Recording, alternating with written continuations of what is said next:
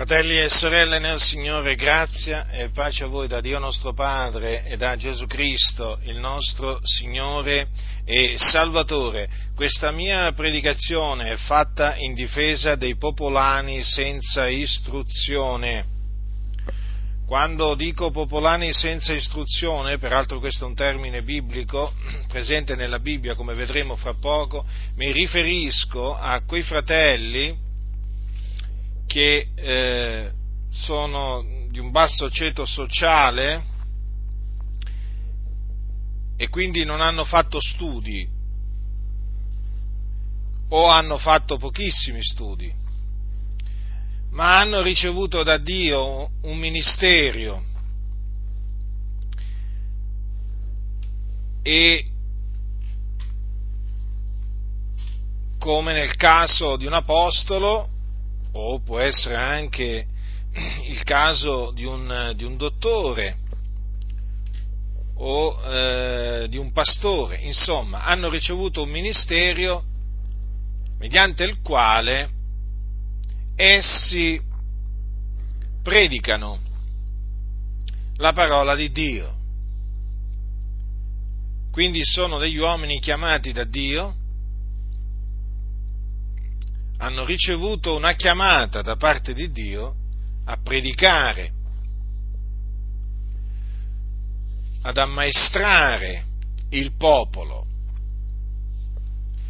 ma non avendo fatto studi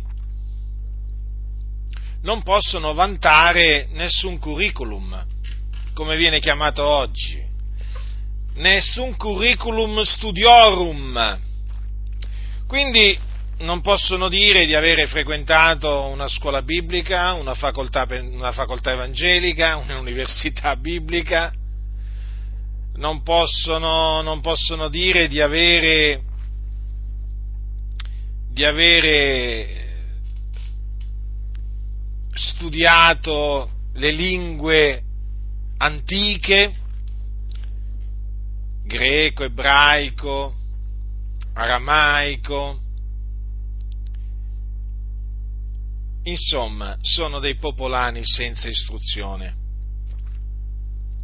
come lo erano gli apostoli, come lo erano gli apostoli Pietro e Giovanni, infatti fra poco vedremo che questo, questa, questa espressione si trova nella Bibbia proprio in riferimento a questi nostri fratelli, Pietro e Giovanni. Al capitolo 4 degli Atti degli Apostoli, quindi ricordatevi l'accusa che viene rivolta a questi nostri fratelli popolani senza istruzione, diciamo si può riassumere in questa maniera, sono degli ignoranti, non capiscono niente, prendono alla lettera la Bibbia e fanno fare brutta figura alla Chiesa di Dio, sono di scandalo al mondo, allontanano le anime invece di avvicinarle. Ho riassunto proprio, eh, per sommi capi, eh, le, le, le varie accuse che vengono lanciate a questi nostri fratelli popolani senza istruzione, sono uno scandalo per la Chiesa di oggi, per la Chiesa moderna del, 2000, del 2017, sono loro lo scandalo, sono loro il pericolo, perché? Perché non sono formati, non hanno seguito dei corsi di formazione eh, presso le presso accreditate università o scuole bibliche, quindi sono veramente un pericolo sta massa di ignoranti che non capisce proprio niente, eh, che legge una cosa nel Nuovo Testamento e la ripete a pappagallo. E ci credono pure, e ci credono pure, e dicono pure di avere l'autorità da parte di Dio, di dire quello che sta scritto, ci credono pure, sono pure convinti, vengono accusati di essersi autonominati ministri, D'altronde è chiaro, non rifiutandosi di fare parte di una denominazione evangelica, eh, chiaramente loro non hanno l'attestato da parte dell'organizzazione, quindi non hanno il, il tesserino che dichiara eh, che quello è un ministro, un ministro di culto e così via. Quindi eh, ci troviamo davanti a un attacco sfoderato eh, contro questi nostri fratelli e io mi sento in obbligo di levarmi in difesa di questi nostri fratelli sparsi per tutto il mondo, eh, quindi non è che ci sono solo in Italia, perché mi dà tremendamente fastidio, eh, ritengo che sia un'ingiustizia, sia una cosa sgradevole, riprovevole, vergognosa, scandalosa, che ci siano in mezzo alla Chiesa eh, intellettuali o comunque sia persone che ostentano titoli, studi e che guardano dall'alto in basso le persone, eh, le persone appunto che non hanno fatto studi e le disprezzano, le disprezzano, eh, poi non vi dico se parlano in lingue questi popolani senza istruzione, se fanno miracoli e guarigioni, lì veramente gli insulti si sprecano, eh, gente bigotta, superstiziosa, eh, gente addirittura che si permette di mettere l'olio sul capo delle persone ungendole d'olio, nel nome di Gesù, come veniva fatto anticamente, ma questi sono proprio matti, matti proprio, prendono addirittura la lettera l'unzione dell'olio di cui ha parlato Giacomo, eh, che devono fare gli anziani della Chiesa su, sugli infermi che chiedono appunto. Eh? Che chiamano gli anziani per, per, questa, per questa, cosa, eh, sono una massa di superstiziosi, ma questa gente è veramente un pericolo, bisogna fermarli, bisogna ingabbiarli, bisogna distruggerli, denigrarli, farli passare per dei matti, bisogna farli passare per persone veramente che non capiscono niente. E chi c'è dietro tutto questo attacco? Chi c'è dietro questo attacco contro i popolani senza istruzione? Ci sono sempre loro, i massoni, servi di Satana, eh? gli intellettuali evangelici che sfoderano titoli eh? e diciamo si vantano eh? e ostentano tutta questa loro sapienza umana, conoscenza umana eh? e che fanno i professori. Se sbagli una virgola, badate bene, una virgola, eh? non sto parlando del congiuntivo, ma sto parlando di una virgola, se sbagli una virgola, veramente ti fanno la lezione ti fanno la lezione, ti fanno la lezioncina, eh? Ma evitiamo di parlare dei loro strafalcioni, dei loro errori che fanno, eh, dottrinali, storici, geografici. Guardate, qui potrei fare una lista, una lista delle menzogne che proprio questi intellettuali ma Dio volendo poi la farò, chi lo sa, se Dio vorrà la farò, eh? La lista, la lista di queste, di queste menzogne hm? che questi uomini gonfi, eh? E questi uomini gonfi, eh, diciamo, propinano alle chiese, eh, appunto, approfittando della loro professione eh, e dicendo, ma sapete, io è da tanti anni che faccio questa professione, quindi fidatevi di me perché insomma ho studiato, infatti sono proprio, sono proprio di questa gente che non bisogna fidarsi, eh? perché sono pieni di Platone, sono pieni di Aristotele, eh? sono pieni dei vari, de, de, dei, vari, ehm, dei vari, teologi liberali, eh? nozioni che hanno appreso appunto sui libri di questo, di quell'altro, eh? Eh, sì, sono in mezzo alle chiese, sì, questi, questi seguaci di Platone, Platone, di Aristotele, eh, di Pitagora e così via. Eh? E questi qui sono appunto in prima fila nel disprezzare i nostri fratelli popolani senza istruzione. Quindi è giusto, è giusto levarsi in loro favore. Capitolo 4 degli Atti degli Apostoli, siamo a Gerusalemme siamo a Gerusalemme circa duemila anni fa, dopo la, una guarigione, una potente guarigione che Dio compì tramite Pietro e Giovanni. La guarigione fu compiuta da, dalla potenza di Dio su un uomo zoppo fin dalla nascita che stava ogni giorno alla porta del Tempio detta Bella. E eh, Pietro, eh, fu Pietro a ordinare a quell'uomo eh, nel nome di Gesù di camminare, nel nome di Gesù Cristo, il Nazareno, cammina. E quell'uomo, e presolo per la man destra, lo sollevò e in quell'istante, la scrittura dice, le piante e le caviglie dei piedi si raffermarono. Dunque quell'uomo si rizzò in piedi, cominciò a camminare e naturalmente in seguito a questa guarigione ci fu una predicazione, ci fu una predicazione eh, di Pietro, mm, ma non solo di Pietro perché si dice anche che Giovanni, mentre essi parlavano, dice al popolo, quindi anche Giovanni chiaramente parlava al popolo. E eh, questa, questa, guarigione, ma eh, naturalmente seguita da, questa, da, da, questo ammaestramento al popolo, da questa predicazione al popolo, fu seguita eh, da, una, eh, da una persecuzione. Suscitò praticamente, fu causa di una persecuzione e i nostri fratelli Pietro e Giovanni furono messi in prigione, in prigione prima, poi fatti comparire davanti ai capi sacerdoti, gli anziani, gli scribi, il sommo sacerdote e altri. Leggiamo allora cosa dice, cosa dice Luca, il medico diletto, hm? il medico diletto, nel, nel, nel, libro degli Atti degli Apostoli, nel libro degli Atti degli Apostoli, al capitolo 4, leggerò, leggerò dei versetti, dal versetto 1 al versetto eh, 22. Or mentre essi parlavano al popolo, i sacerdoti e il capitano del tempio e i sadducei sopraggiunsero, essendo molto crucciati, perché ammaestravano il popolo e annunziavano in Gesù la resurrezione dei morti.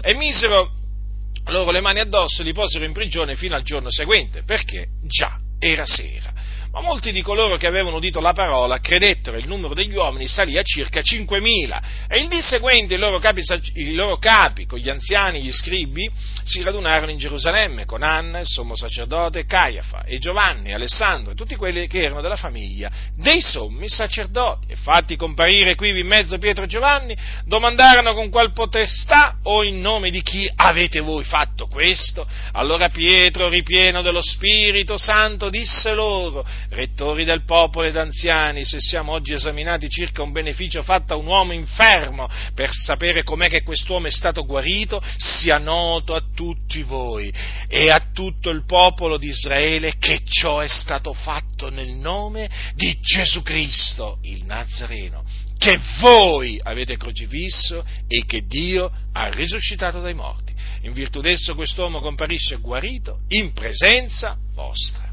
Egli è la pietra che è stata da voi edificatori sprezzata ed è divenuta la pietra angolare e in nessun altro è la salvezza, poiché non v'è sotto il cielo alcun altro nome che sia stato dato agli uomini per il quale noi abbiamo ad essere salvati. Ora essi, veduta la franchezza di Pietro e di Giovanni e avendo capito che erano popolani senza istruzione, si meravigliavano e riconoscevano che erano stati con Gesù. E vedendo l'uomo che era stato guarito qui presente con loro, non potevano dir nulla contro, ma quando ebbero comandato loro di uscire dal concistoro, conferirono fra loro dicendo che faremo a questi uomini, che un evidente miracolo sia stato fatto per loro mezzo, è noto a tutti gli abitanti di Gerusalemme e noi non lo possiamo negare, ma affinché ciò non si sparga maggiormente fra il popolo, divieta, divietiamo loro con minaccia che non parlino più ad alcuno in questo, in nome, in questo nome.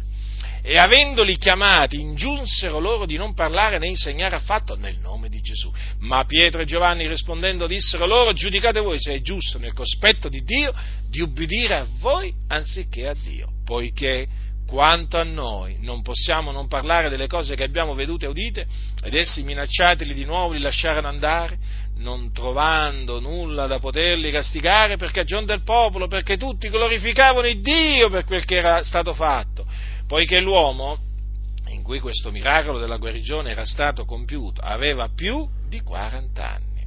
Dunque, gli apostoli Pietro e Giovanni hm, furono definiti popolani senza istruzione. In effetti erano popolani, in effetti erano senza istruzione, però, però, però non erano senza Cristo. Avevano Cristo, quindi Cristo Gesù, speranza della gloria, eh, in cui tutti i tesori della sapienza e della conoscenza sono nascosti, e avevano lo spirito di Cristo, e quindi erano di Cristo, Spirito di Cristo che li guidava in ogni verità, in tutta la verità. Avevano la parola di Cristo in loro, eh? abbondava riccamente, eh? dimorava riccamente la parola di Cristo in loro e avevano la sapienza di Dio, avevano un ministero che avevano ricevuto da Cristo Gesù, perché erano apostoli, li aveva chiamati il Signore Gesù, a Pietro e a Giovanni facevano parte dei dodici. Vi ricordate, vi ricordate in quale occasione Gesù li chiamò?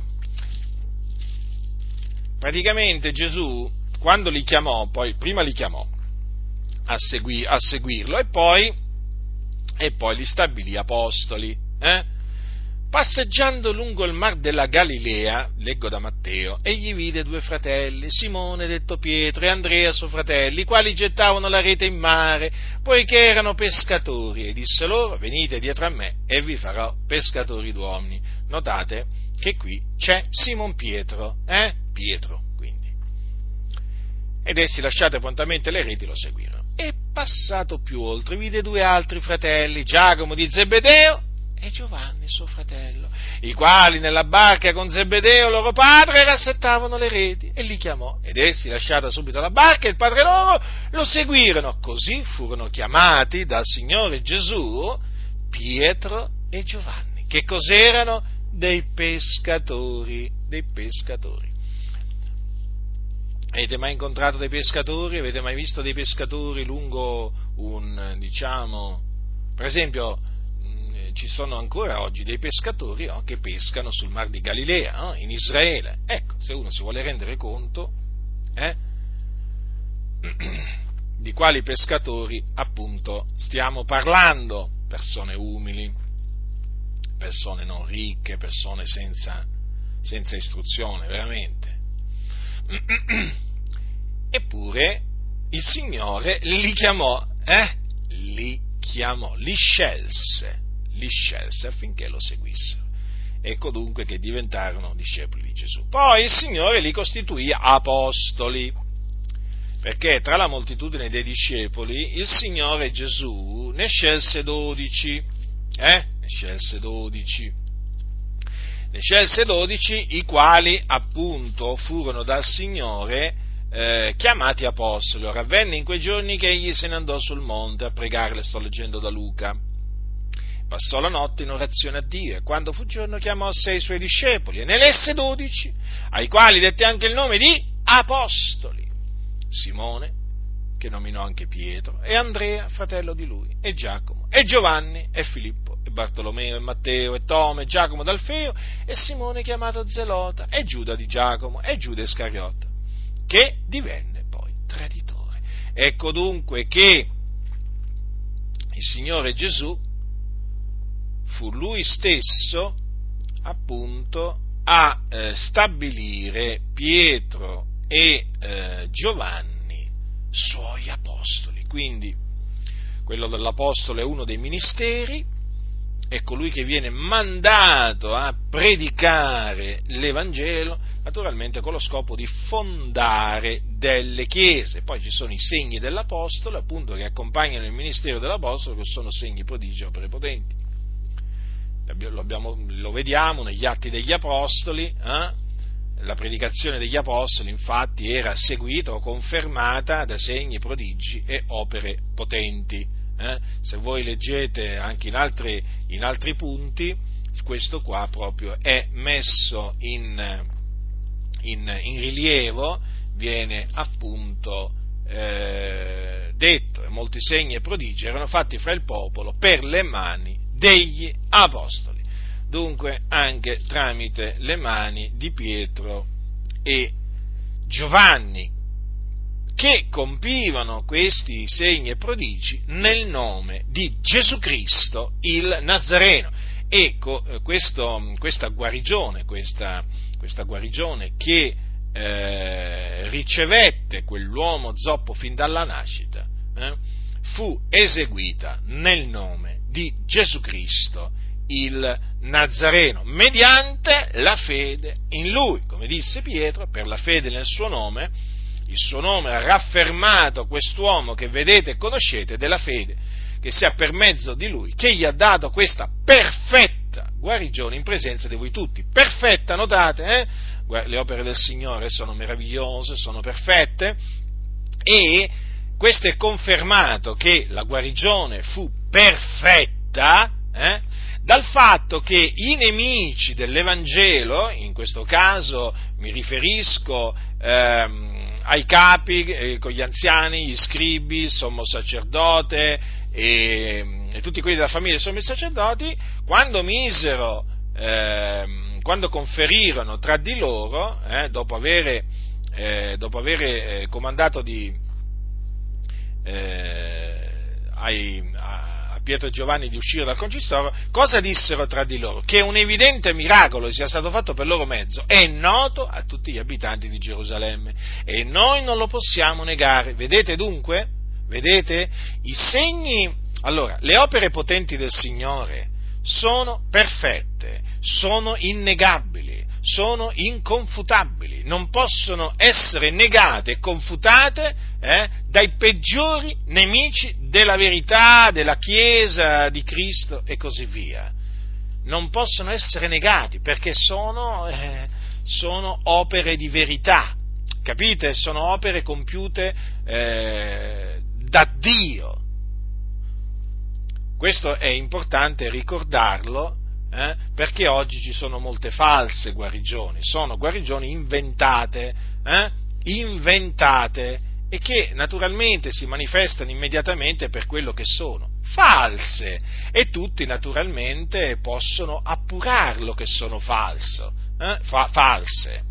Sono stato guarito, sono stato guarito, poi dopo, mm, dopo magari dopo qualche ora o qualche giorno si scopre che quella persona non è stata guarita affatto, eppure te, è stata fatta testimoniare pubblicamente, eh? magari spinta a testimoniare di una guarigione mai avvenuta. Queste cose purtroppo accadono in mezzo alla Chiesa e noi le denunciamo, le condanniamo, sono cose che non devono accadere. Non devono accadere perché poi si dà il, diciamo, si, in questa maniera costoro danno occasione agli avversari poi di dire male della via della verità. Però vedete in questo caso quella guarigione non poté, non poté essere negata e badate bene che noi non lo possiamo negare, lo dissero appunto i nemici della Chiesa di Dio, eh? i nemici, fratelli nel Signore. Ma vediamo al, a Pietro e Giovanni. Dunque, eh, pescatori, pescatori, eh? Eh, però senza studi, eh, erano dei popolani, gente del popolo, no? gente del, del volgo, eh? senza istruzione. Ma la grazia di Dio che era con loro, fratelli nel Signore, si vedeva e si sentiva.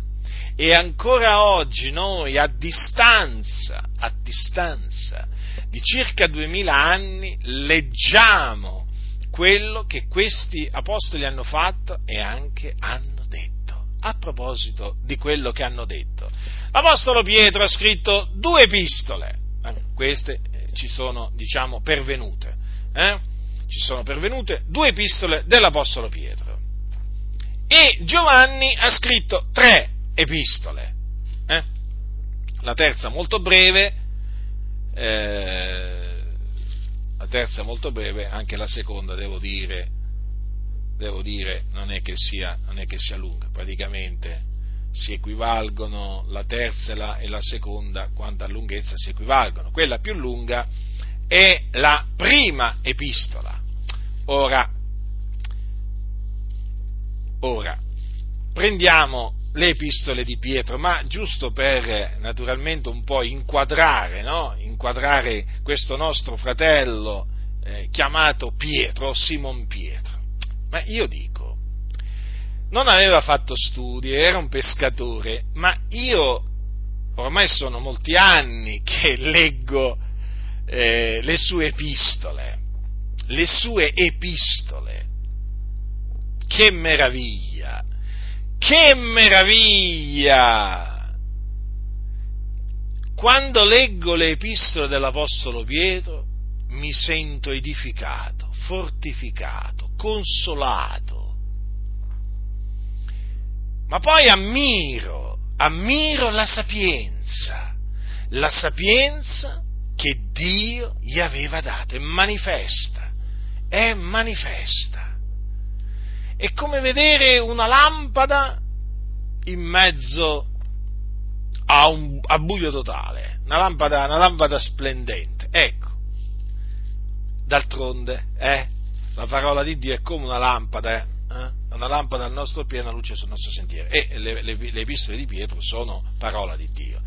Ora io dico, vi rendete conto, fratelli, e poi naturalmente tutte e due, eh, io sto parlando di tutte e due le epistole, peraltro Pietro ci ha fatto anche conoscere dei falsi dottori, eh. mi sa che Pietro è antipatico a molto proprio anche perché ha predetto la, che sarebbero, ci sarebbero stati falsi dottori in mezzo alla Chiesa e sapete, eh, ce ne sono di falsi dottori, eh, che non gradiscono affatto appunto le parole di avvertimento dell'Apostolo Pietro, o meglio, non gradiscono quello che Pietro ha detto di loro. Eh? Pensate, l'ha detto circa duemila anni fa, eh? que- eh, dei, dei, falsi dottori che ci sono ancora oggi nella Chiesa, eh? tali e quali, proprio le cose sono tali e quali come l'ha detta Pietro. Ora, voglio dire, fratelli, ma leggendo le, eh, le epistole di questo uomo che era appunto un popolano senza istruzione, che cos'è che vi viene in mente, in, diciamo, nell'immediato? Eh? Cioè, io quando leggo, quando leggo, queste epistole naturalmente mi viene in mente la grazia di Dio, la potenza di Dio, la sapienza di Dio, perché dico ma guarda cosa Dio ha fatto, come ha operato in un pescatore e adesso le epistole, gli scritti di questo pescatore sono nelle, librerie, nelle biblioteche di tutto il mondo, perché la Bibbia la trovate in tutte le biblioteche del mondo, credo, eh, credo anche nei paesi arabi, io credo, eh, non vorrei sbagliare, ma credo che anche nelle biblioteche dei paesi arabi la Bibbia ci sarà, ma non vorrei sbagliarmi comunque. Dovrei, dovrei diciamo, fare una ricerca a tale proposito, ma comunque diciamo che, eh, diciamo questo, nella maggior parte, no? per non incorrere in un errore, nella maggior parte delle biblioteche a livello mondiale state sicuri che c'è una Bibbia, una Bibbia c'è e lì ci sono le epistole eh, di questo nostro fratello popolano senza istruzione, che se oggi fosse in vita non lo farebbero nemmeno entrare nei locali di culto. In tanti locali di culto l'Apostolo Pietro purtroppo non potrebbe entrare. Non potrebbe entrare, ma sì, l'Apostolo Pietro. Verrebbe deriso, verrebbe deriso, verrebbe schernito, verrebbe insultato, offeso, gli direbbero anche lui, sei un talebano, gli direbbero, sei un talebano evangelico, ma che ci fai in mezzo a noi? Ma come ti permetti di parlare in questa maniera, di giudicare, di essere così duro? Eh? Ma chi ti credi di essere? Ma fai certe affermazioni, ma che solo un presuntuoso può fare? Eh? Ma non lo sai che c'è la libertà di pensiero? Eh? Non lo sai che c'è la libertà di pensiero, la libertà di di parola, ma come ti permetti? Eh? Di, dire che, di, di, di, dire per esempio di, questi, queste persone, li chiami addirittura falsi dottori, eh? dici che introducono di soppiatto eresie di perdizione in mezzo alla Chiesa, che introdurranno eh, di, di soppiatto eresie di perdizione in mezzo alla Chiesa, ma che ti credi di avere solo tu la verità? Ma che ce l'hai solo tu la verità in tasca? Eh? Ma, ma come ti permetti di giudicare? Eh, di giudicare persone che la, la pensano diversamente da te. Eh? No, dovresti dire io non sono d'accordo con loro, ma non ti devi mica lanciare a parlare in questa maniera, non è da cristiano Simon Pietro. Eh? Non è da cristiano mettersi a giudicare persone che la pensano in maniera diversa, hanno qualche difettuccio, eh? eh? ma tu esageri, che attacco ad personam, e come li chiami, audaci, arroganti, addirittura dici che hanno occhi pieni di adulterio questi che non possono smettere di peccare, addirittura ti spinge a dire che adescano le anime instabili, che hanno il cuore esercitato alla cupidigia. E che conosci il cuore dell'uomo, tu, Simon Pietro, ma il cuore lo conosce solo il Dio, oh, ma sei proprio arrogante, no, Pietro non fa, non fa proprio al caso delle denominazioni evangeliche sotto la direzione e il controllo della massoneria, no, è arrogante, pensa di avere la verità assoluta in tasca, eh, per lui le cose sono bianco o nero, non c'è il grigio, il grigetto, il grigino, no, per lui, o, o, per lui sei o nella luce o nelle tenebre, e quell'altro poi anche Giovanni, l'amico suo, il compare suo, anche per lui o sei nella luce o sei nelle tenebre, o sei nella verità o sei nella menzogna, o sei o dimori in Cristo o giaci nel maligno, ma che personaggi questi, ma che scandalo che sono, per la Chiesa moderna che scandalo, non manifestano proprio proprio l'amore del Signore. Così ragionano appunto le chiese massonizzate sotto il controllo e la direzione della massoneria, capite? Però comunque sia sono comunque costretti sempre eh, a studiare le epistole di Pietro, comunque a farlo sempre presente eh, che Pietro ha scritto queste epistole che sono nel canone biblico e poi anche Giovanni sono nel canone biblico e da lì naturalmente nessuno le può togliere sono state riconosciute queste epistole sin dall'inizio della Chiesa antica come parola di Dio e quindi anche gli intellettuali evangelici sono costretti, sono costretti a vedere in questo libro chiamato Bibbia le epistole di questi popolani senza istruzione, questi ignorantoni che non capivano niente, gente superstiziosa, gente superstiziosa questi qua. Sì, oggi vengono definiti così, fratelli nel Signore. Ma voi come pensate che vengono? Perché molti si controllano, sapete, ma basta vedere come trattano i moderni popolani senza istruzione per capire l'odio che loro hanno verso Pietro e Giovanni, che poi lo manifestano anche contorcendo le loro parole, adulterando quello che loro dicono e offendendoli magari alla loro maniera, naturalmente, perché loro poi, gli intellettuali evangelici, sanno come offendere gli apostoli, ma sì, ma sanno come offenderli, insultarli, denigrare pure loro, ma con eleganza naturalmente, con il far da galantuomini, eh?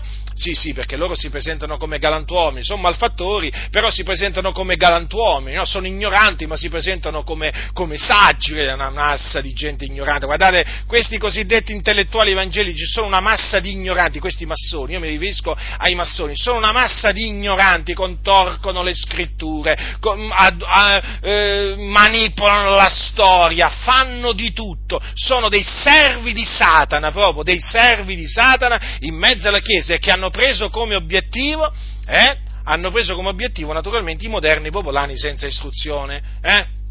Perché siccome che quelli mai morti, voglio dire, eh, sono morti quelli, eh?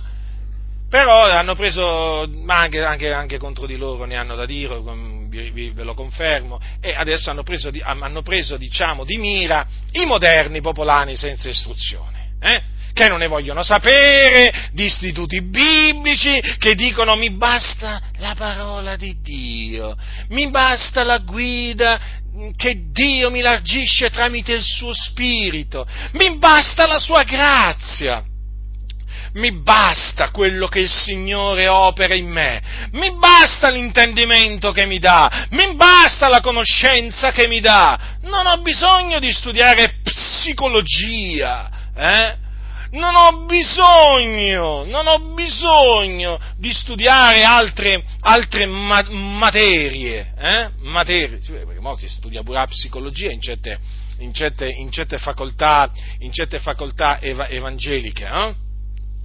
Eh, n- non mi serve studiare omiletica, no? praticamente l'arte no? di, di, fare la predicazione, perché poi ti insegnano pure come predicare non mi serve, non mi interessa. Ma come? Non ti interessa l'omiletica? Ma com'è possibile? Eh? Ma allora non vuoi imparare a predicare? Ma no, ma lui è capace a predicare, è Dio che lo ha reso capace di predicare e quindi non ha bisogno di studiare omiletica. Lui apre la bocca e Dio gli dà di annunziare la sua parola con ogni franchezza. Ma ma agli intellettuali evangelici questa cosa dà fastidio, dà fastidio, tremendamente fastidio a questi massoni, eh? gli danno tremendamente fastidio, i popolani senza istruzioni, ma con la sapienza di Dio, con la grazia di Dio, la potenza di Dio, con la parola di Dio che dimora nel loro cuore, in abbondanza, quanto gli danno fastidio, che poi siano apostoli, che poi siano dottori, pastori, evangelisti, guardate, non gli interessa niente a questi, non gli interessa niente, ma loro quando vedono uomini autorevoli, quando vedono gli uomini che Dio ha costituito nella Chiesa, si arrabbiano, si indignano e offendono. E offendono.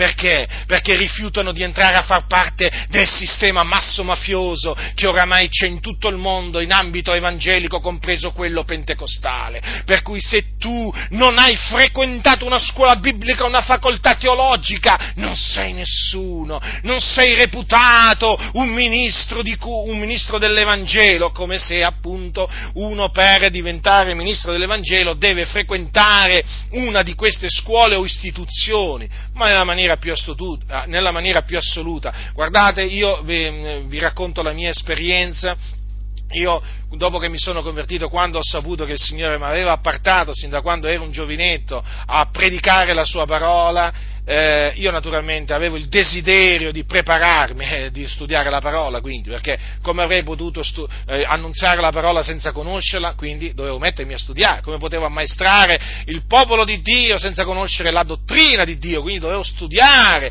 dovevo studiare la parola del Signore, come fare, ecco, allora lì veramente c'era una grande, una domanda, una domanda che mi facevo ogni giorno, ma soprattutto che facevo al Signore, come faccio, Signore? Come faccio? Non conosco la tua parola, non conosco, ero giovane, ero proprio non conosco la tua parola e tu mi hai chiamato a predicarla. E allora, siccome sentivo da più parti no, appunto, la proposta di andare o l'idea di andare a una scuola biblica all'estero, dato che appunto conosco la lingua inglese, chiaramente le, ehm, pensavo all'America, agli Stati Uniti d'America o all'Inghilterra, dove peraltro ero stato, ero stato già due volte. E, e, quindi, insomma, in un certo senso, eh, voglio dire, ehm, c'era questa possibilità eh, eh, avevo questa possibilità, eh? sì sì, avevo questa possibilità, anche perché i miei genitori erano d'accordo, nel senso che si sarebbero proprio accollate tutte le spese per un'eventuale mia iscrizione a una, faco- a una, a una scuola biblica all'estero, in America, in Inghilterra, non importa, erano proprio disposti i miei, i, i miei genitori, perché proprio eh, loro volevano che io servissi il Signore e quindi che ubbidissi alla chiamata che il Signore mi aveva rivolto però dentro di me, dentro di me c'era, una, una, eh, c'era una lotta, c'era una lotta. In, in che senso?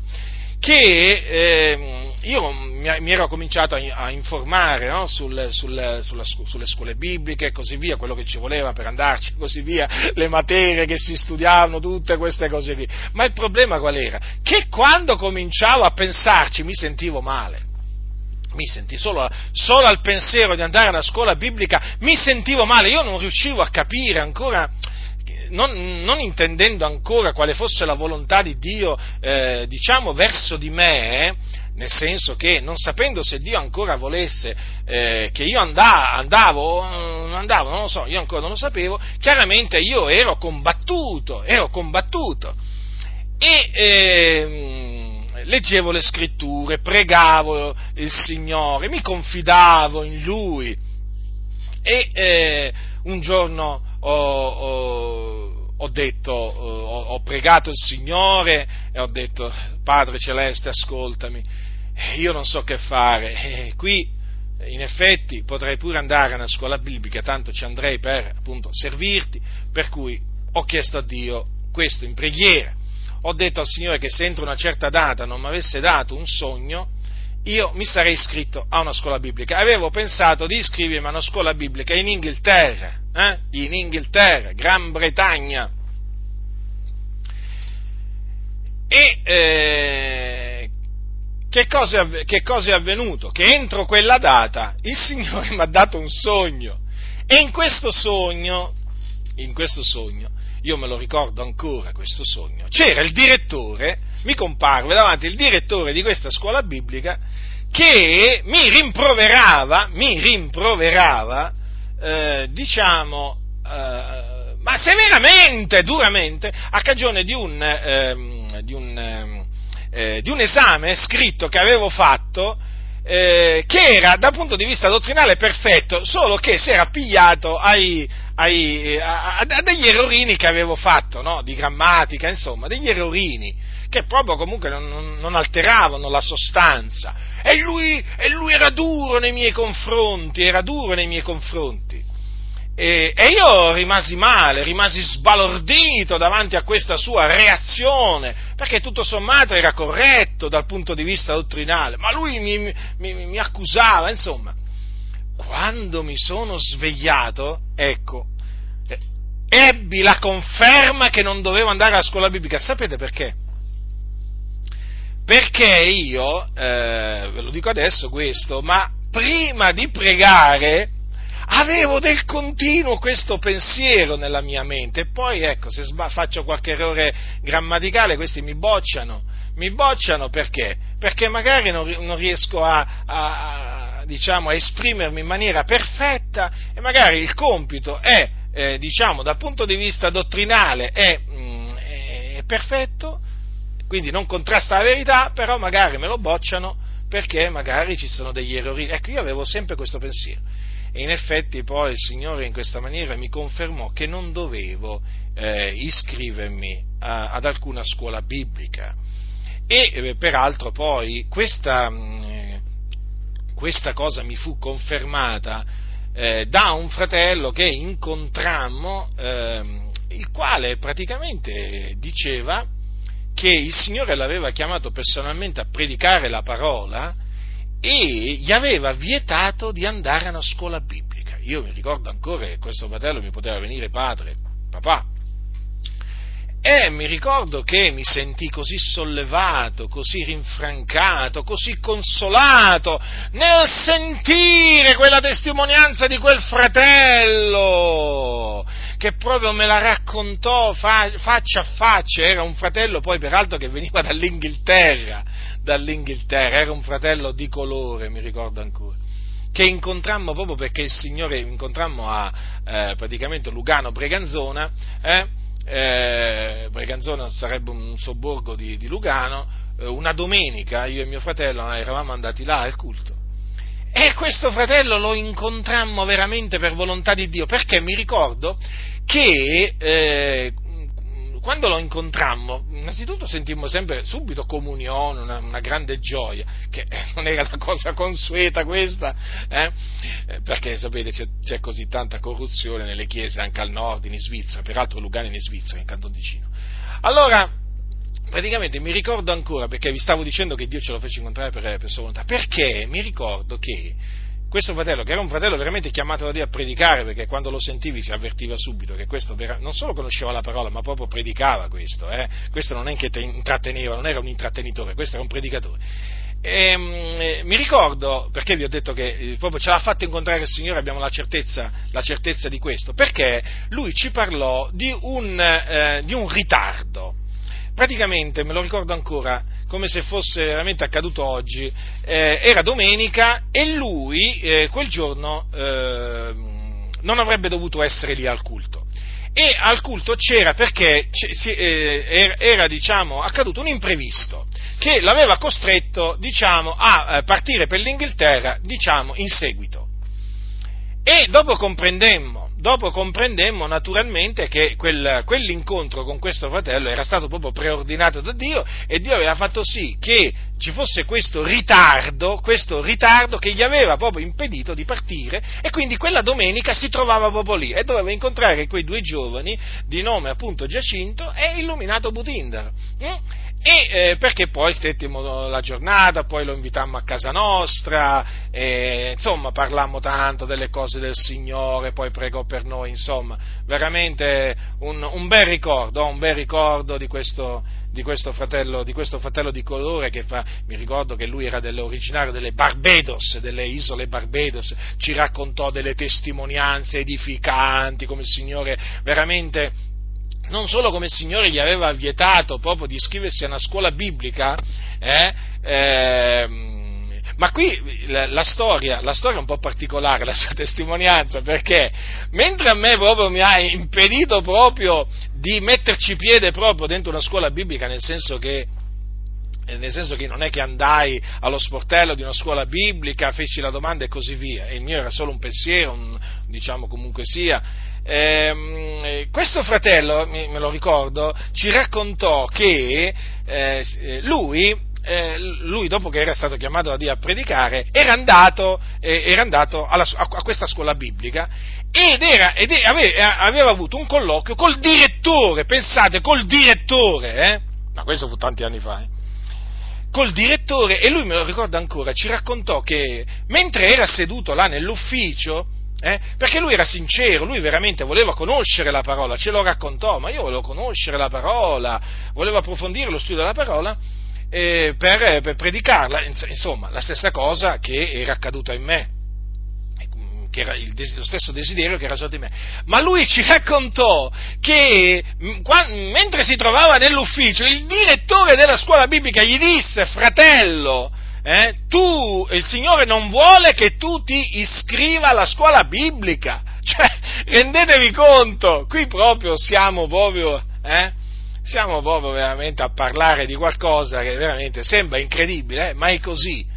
Eh, e gli disse, eh, se non ricordo male, provvederà il Signore a mandarti de- dei suoi servitori tramite cui tu crescerai e sarai istruito. Adesso esattamente proprio al 100% non vi posso ripetere le parole eh, diciamo, che ci raccontò, comunque mi ricordo che dopo lui ci disse questo fratello, sì, poi il Signore è stato fedele perché eh, ha fatto sì che io incontrassi dei suoi, dei suoi servitori che appunto hanno contribuito, eh, ma appunto parliamo di servitori di Dio, che hanno contribuito a farmi crescere nella conoscenza. Ora, perché vi ho raccontato e quindi naturalmente, per ritornare alla mia, alla, alla mia, testimonianza, naturalmente quando io ebbi sogno, questo sogno capii che il Signore non voleva che io andassi alla scuola biblica, lo compresi subito, e lo dissi ai miei genitori, lo dissi anche a mio fratello. Certo, sul momento una certa perplessità c'era, perché sapete ero giovane, eh, però quando il Signore parla, poi manda ad effetto la sua parola e poi nel corso degli anni il Signore dà vita alla sua opera e poi tutti possono vedere che appunto quello che tu hai detto da parte di Dio, appunto era una cosa, una cosa quello quando tu parlassi da parte di Dio non è che ti eri inventato le cose, ma avevi proprio parlato da parte di Dio. Quindi io ancora oggi, a distanza di molti anni, racconto questo per magnificare l'opera di, di Dio in me, esaltarlo, celebrarlo esaltarlo, glorificarlo, veramente perché Dio è stato fedele, mi impedì di iscrivermi a una scuola biblica.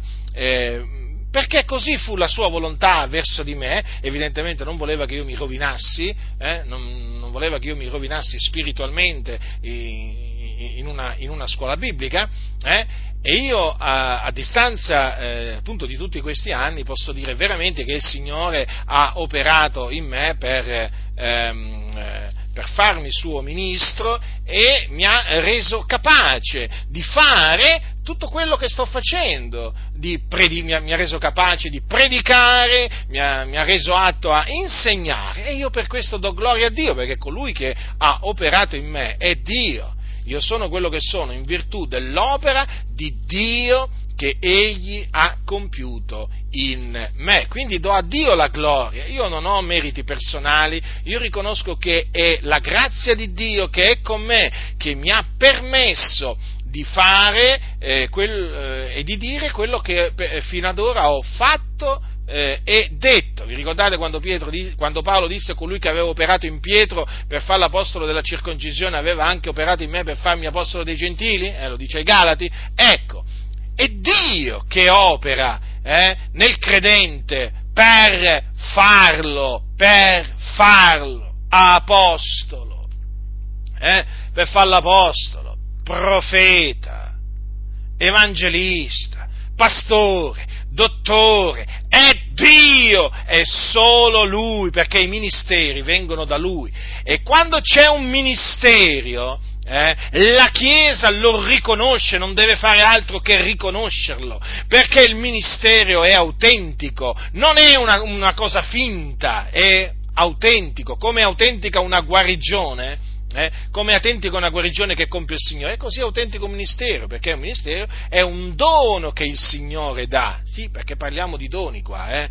Eh, non è che parliamo di cose che uno si merita, Eh? D'altronde Dio mi aveva chiamato quando ero un giovinetto, quando veramente ancora avevo i calzoncini, eh? piccoletto, con i capelli tutti rasati. Eh? I miei genitori a quel tempo mi, mi, rasavano i capelli, nel senso proprio me li facevano proprio ehm, sembravo proprio un negretto, un negretto, infatti alcuni mi chiamavano negretto, altri marocchino, insomma, vabbè, motivo anche magari del fatto che era un po' scuro di pelle. Comunque sia, ehm, eh, il, il, punto è questo, quando ero un ragazzetto il Signore mi appartò, mi appartò eh, per, per, eh, per l'Evangelo, per predicare la sua parola tramite una visione che la voglio raccontare di nuovo, la gloria dell'Iddio vivente è vero, perché è Lui che mi ha chiamato.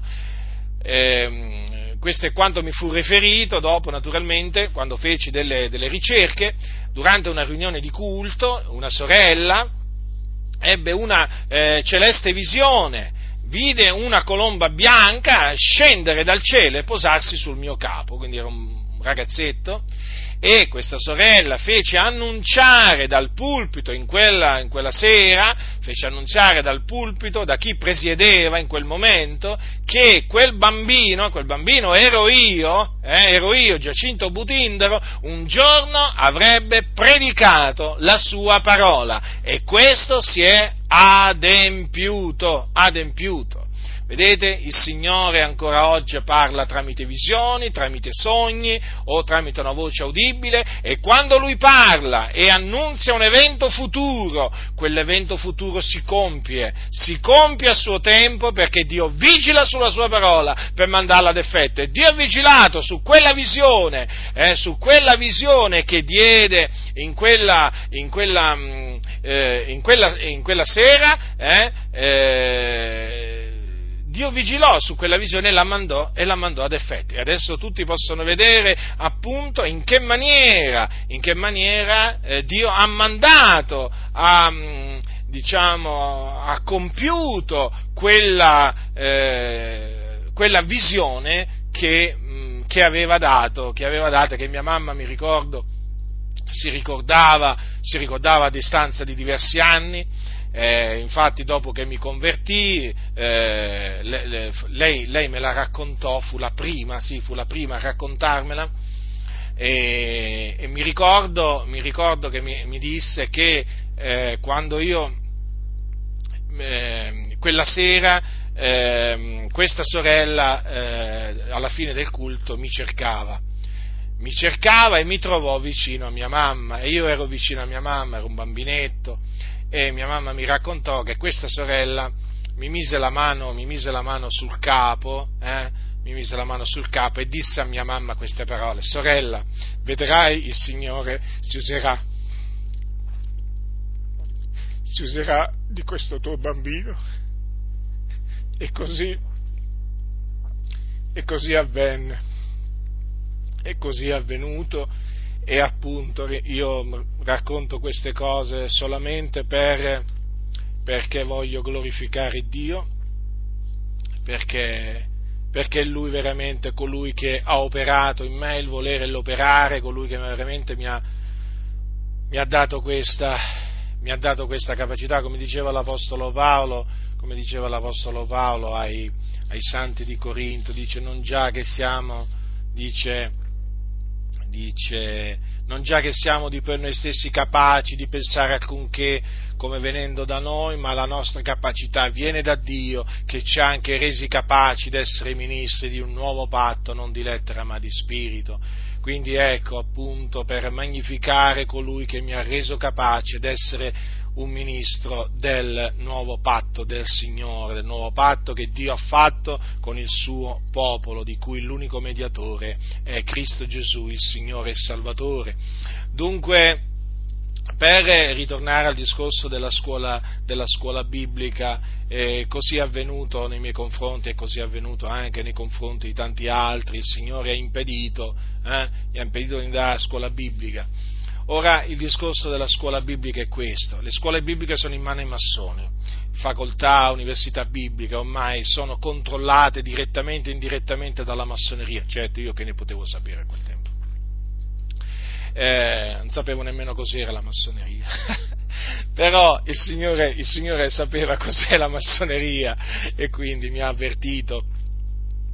Eh, allora, eh, il discorso è molto semplice, fratelli nel Signore. Allora, coloro che eh, disprezzano i popolani senza istruzione mh, mm, sono i massoni, che vogliono che le chiese siano inquadrate, va bene? O meglio, massonizzate. Per massonizzare le chiese devono formare i pastori li devono formare, cioè la massoneria deve formare i pastori, cioè impiantargli nella testa, nella mente il pensiero massonico. Eh? Pensiero massonico. Allora, in termini proprio semplicistici, il pensiero massonico non devi giudicare, eh? non devi giudicare chi la pensa diversamente da te, quindi se uno insegna che Gesù non è Dio, tu non lo devi giudicare, non lo devi chiamare eretico, faccio un esempio, eh? Eh, devi rispettare le idee altrui, quindi uno può pensare quello che vuole, eh? tu devi rispettare le idee degli altri eh? e quindi non è che gli devi dire a uno, a uno che dice Dio non esiste, o uno che dice Gesù è una porta di salvezza, non gli devi dire ravvediti, credi nel Signore Gesù Cristo, no, perché tu devi rispettare la sua idea, questo un po' per, per spiegarvi un po' in maniera succinta è il pensiero massonico. Eh? Poi eh, l'uomo è libero, l'uomo è libero di credere quello che vuole, di fare quello che vuole, quindi tu non devi giudicare la libertà altrui, capite? Per cui alla fine l'uomo, eh, l'uomo si sente autorizzato praticamente a peccare, a peccare, quindi l'omosessuale tu non lo devi giudicare perché lui è libero, lui è libero eh, lui ha fatto una scelta, eh, tu devi rispettare la sua scelta, eh, o come lo chiamano adesso, perché nelle scuole bibliche questo ti insegnano in molte scuole bibliche, devi rispettare il suo comportamento alternativo, già perché adesso l'omosessualità eh, è diventato un comportamento alternativo, non è un comportamento abominevole nel cospetto di Dio, no, alternativo. Che cosa sei, eterosessuale, omosessuale? Adesso oramai veramente si parla in questi termini, no? come se fosse una cosa normale o una cosa naturale carnale che un uomo vada con un altro uomo, abbia relazione carnale con un altro uomo, mentre la Sacra Scrittura dice che chi fa queste cose eh, no, fa qualcosa di abominevole, eh, loro dicono no, vabbè, è una sua scelta, alla fine anche questo è amore, anche, diciamo, e quindi lui è libero di manifestare il suo amore verso un altro uomo in questa maniera. No, la Scrittura dice non avrai con un uomo relazioni carnali come si hanno con una donna, è cosa abominevole. Eh?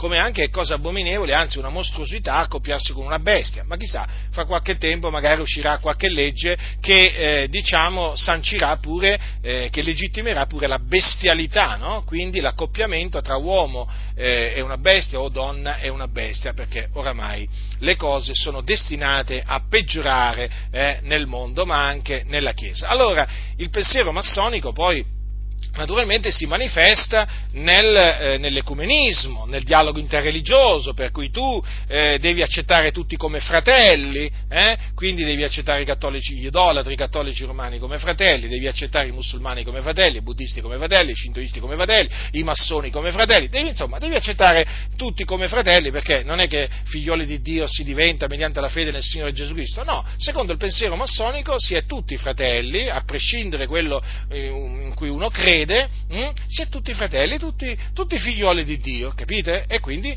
questa, questo principio della fratellanza universale, così è chiamato, l'altro principio della massoneria è quello dell'uguaglianza e quello della libertà, questo principio della fratellanza universale ti, eh, naturalmente eh, è alla base, alla base, all'origine sia dell'ecumenismo che del dialogo interreligioso, che naturalmente sta portando tutti a unirsi, tutti a unirsi eh, per dare vita alla religione unica mondiale. Allora, i pastori devono, prepa- i pastori, eh, naturalmente, devono essere preparati dalla massoneria a, eh, in vista di questa, mh, mm, della, della, della religione unica mondiale e quindi cercano di istradarli, invogliarli no? affinché entrino in una di queste scuole bibliche che sono controllate dalla massoneria, dove ci sono testi, diciamo, scritti da massoni, perché l'ambiente protestante è pieno di teologi, di studiosi massoni che hanno scritto libri di testo che sono poi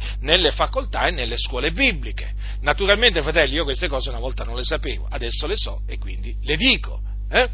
Quindi poi in queste facoltà, in queste scuole bibliche ci sono proprio i massoni, certo non ti vengono a dire mica che io so, sono massone, non è che si presentano con l'anello, con la squadra e il compasso, eh? alla scuola biblica te lo fanno vedere, ti dicono, vedi, eh? io sono massone, sono affiliato alla massoneria, la squadra e il compasso, per chi non lo sapesse ancora, è uno dei simboli più importanti della massoneria, non è che ti si presentano con la stella a cinque punte qua stampata sulla, stampata sulla fronte con la G in mezzo, eh? no, ma nella maniera più assoluta li devi riconoscere tu i massoni, li devi riconoscere e si riconoscono dal loro modo di parlare, dal loro modo di agire. Allora, queste scuole bibliche sono in, ci sono professori massoni. Ci sono professori massoni anche nelle scuole bibliche pentecostali, certo, perché la massoneria non è che ehm, non sia infiltrata nel movimento pentecostale, ma che, che, che ne dicano eh, i bugiardi, ma la massoneria si è infiltrata pure nel movimento pentecostale anche in quello in Italia, eh? anche, quello, anche in quello in Italia e quindi ha i suoi affiliati anche in mezzo alle chiese, alle chiese pentecostali e si riconoscono, si riconoscono appunto dal, eh, dal loro modo di parlare e dal loro modo di agire. E siccome che la massoneria tiene molto all'istruzione o alla formazione, eh, eh, perché è così, guardate nella società, no? la, la, scuola pubblica in mano a chi è? Alla massoneria, è così, le università in mano a chi sono? Gli atenei in mano ai massoni, ma perché ci tengono molto a formare i giovani, le varie generazioni, eh? a formarli in maniera tale da trasmettere, eh, da, trasmettere eh, da trasmettergli i cosiddetti valori, valori della massoneria praticamente i principi della massoneria, che sono dei principi eh, che vanno contro la parola di Dio. Allora, quello che la massoneria fa nel mondo lo fa anche nella Chiesa, tramite i suoi pastori massoni, teologi massoni eh, e così via, eh? Eh, giornalisti, storici, professori, insomma, tramite il suo esercito massonico che è in mezzo alle chiese protestanti sta appunto ehm, eh, sta indirizzando eh, gio, diciamo, eh, le, chiese, le, chiese, verso appunto la religione eh, unica mondiale, ma appunto affinché le chiese siano eh, istradate, spinte in quella direzione, devono avere come pastori persone che magari anche se non sono massoni, eh, però hanno il pensiero massonico. E il pensiero massonico dove lo puoi andare a assorbire? Nelle scuole bibliche, capite? È lì quindi che la massoneria forma, forma i futuri pastori che poi sono chiamati a eh, portare le chiese ad unirsi, quindi le chiese evangeliche con la Chiesa cattolica, con la Chiesa ortodossa e poi così via, eh? e poi naturalmente pure con le religioni eh, come per esempio eh, l'Islam, eh, l'ebraismo, il buddismo e così via, no? per formare tutta una famiglia a livello mondiale. Capite, fratelli? Allora, che cosa succede? Succede che in queste scuole bibliche ti fanno studiare delle cose assurde, ma proprio assurde, fratelli nel Signore, delle cose assurde. E naturalmente questi corsi di formazione, questi corsi di formazione ehm, hanno lo scopo di rovinare i giovani che magari in tutta sincerità entrano in una scuola biblica perché vogliono studiare la parola di Dio, ma la Bibbia, eh, li rovinano perché una delle prime cose che gli trasmettono, uno dei primi, diciamo, eh, delle prime dottrine che gli trasmettono eh, è che la Bibbia non è la parola di Dio. Non è la parola di Dio. Perché? Perché la Bibbia eh, contiene errori e contraddizioni. Sì, sì, è così. Infatti ormai per molte chiese evangeliche la Bibbia non è più la parola di Dio. Non è più la parola di Dio, forse per alcuni non è mai stata, però per, sicuramente per molti non è più la parola di Dio. Eh, quindi, il ragionamento che loro ti fanno è questo. La Bibbia è stata scritta, i, vari libri della Bibbia sono stati scritti in contesti diversi, in contesti storici diversi. Loro, per esempio, ti dicono: vedi, la legge di Mosè è stata scritta in un contesto storico, eh? Matteo, Marco, Luca e Giovanni sono stati scritti in un altro contesto storico, le epistole in un altro contesto storico. Eh? Ecco, ti fanno questi ragionamenti, no? Ti fanno questi ragionamenti per, eh, per inculcarti l'idea che tu devi collocare quello che leggi in quel contesto, quindi non è che lo puoi prendere oggi tale e quale e trasmettere diciamo, alla Chiesa. Nella pratica che cosa significa? Vi faccio degli esempi pratici. Tu oggi allora, questo o te lo dicono eh, chiaramente o non te lo dicono chiaramente, comunque il concetto è questo. Allora, ti, ti trasmettono questo, questa idea. Tu oggi non, puoi, non puoi predicare e non puoi insegnare come facevano gli apostoli. Quindi, non ti puoi rivolgere ai, a, al mondo eh, eh, esortando gli uomini a ravvedersi e a credere nell'Evangelo, eh, non puoi predicare che Cristo è l'unica via di salvezza e chi rifiuta di credere in Lui, l'ira di Dio rimarrà sopra di Lui, morirà nei suoi peccati e andrà all'inferno, questo te lo devo togliere dalla testa, anzi se ce l'hai nella testa, se non ce l'hai non te lo devi mettere nella testa, perché assolutamente non è il messaggio da portare oggi agli uomini. Avete capito? Poi, questo naturalmente per quanto riguarda, per quanto riguarda l'Evangelo, eh, perché praticamente la massoneria non vuole che tu annunzi Cristo e Lui crocifisso, non vuole che tu parli delle sofferenze di Cristo, dell'espargimento del sangue che Cristo ha compiuto per la remissione dei nostri peccati, non vuole che tu eh, annunzi che eh, Gesù Cristo è risorto fisicamente il terzo giorno dai, dai morti, a cagione della nostra giustificazione, non vuole che tu dica che tutto ciò è avvenuto affinché si adempissero le scritture, quindi per il determinato consiglio di Dio e per la sua prescenza, eh? Eh, non vuole la massoneria che tu dica che i giudei hanno crocifisso il Signore Gesù Cristo, eh, perché tu devi cercare il dialogo con gli ebrei e se cominci a dire che i, i, giudei hanno crocifisso il Signore Gesù, quale dialogo ti puoi aspettare? Nessun dialogo, guerra. E non è il tempo di fare guerre, non siamo più medio, nel Medioevo, loro ti dicono, eh, o ai giorni degli Apostoli, i tempi sono cambiati, basta con queste guerre di religione, figuratevi figuratevi un po' questi come preparano questi pastori. Poi naturalmente l'inferno non lo devi menzionare, non lo devi menzionare e se lo menzioni gli devi togliere il fuoco, eh? ehm, poi non puoi appunto parlare, eh, parlare, in termini esclusivisti, quindi tu non puoi dire che solo i cristiani conoscono la verità, non puoi dire che solo i discepoli di Cristo sono sulla via della salvezza, ehm, non puoi parlare in questi termini, non puoi parlare in questi termini, non, c- non c'è niente da fare, è così, è così. Eh, e poi non puoi trasmettere la dottrina degli apostoli. No, non puoi trasmettere la dottrina degli apostoli, quindi non puoi esortare la Chiesa a non conformarsi al, al mondo, non puoi esortare la Chiesa a eh, condannare le opere infruttuose delle tenebre, eh, insomma, non puoi fare eh, quello che facevano gli apostoli, proprio eh, diciamo detto in maniera veramente molto sintetica, ma le cose stanno così, le cose stanno così, ecco perché il sottoscritto è odiato dai massoni. Vi siete domandati come mai i massoni mi odiano così tanto? Beh, è semplice, perché io mi studio di imitare l'Apostolo Paolo e siccome che loro odiano l'Apostolo Paolo, odiano l'Evangelo di Paolo, odiano la dottrina di Paolo, odiano anche me. Eh, cioè è così semplice, fratelli nel Signore.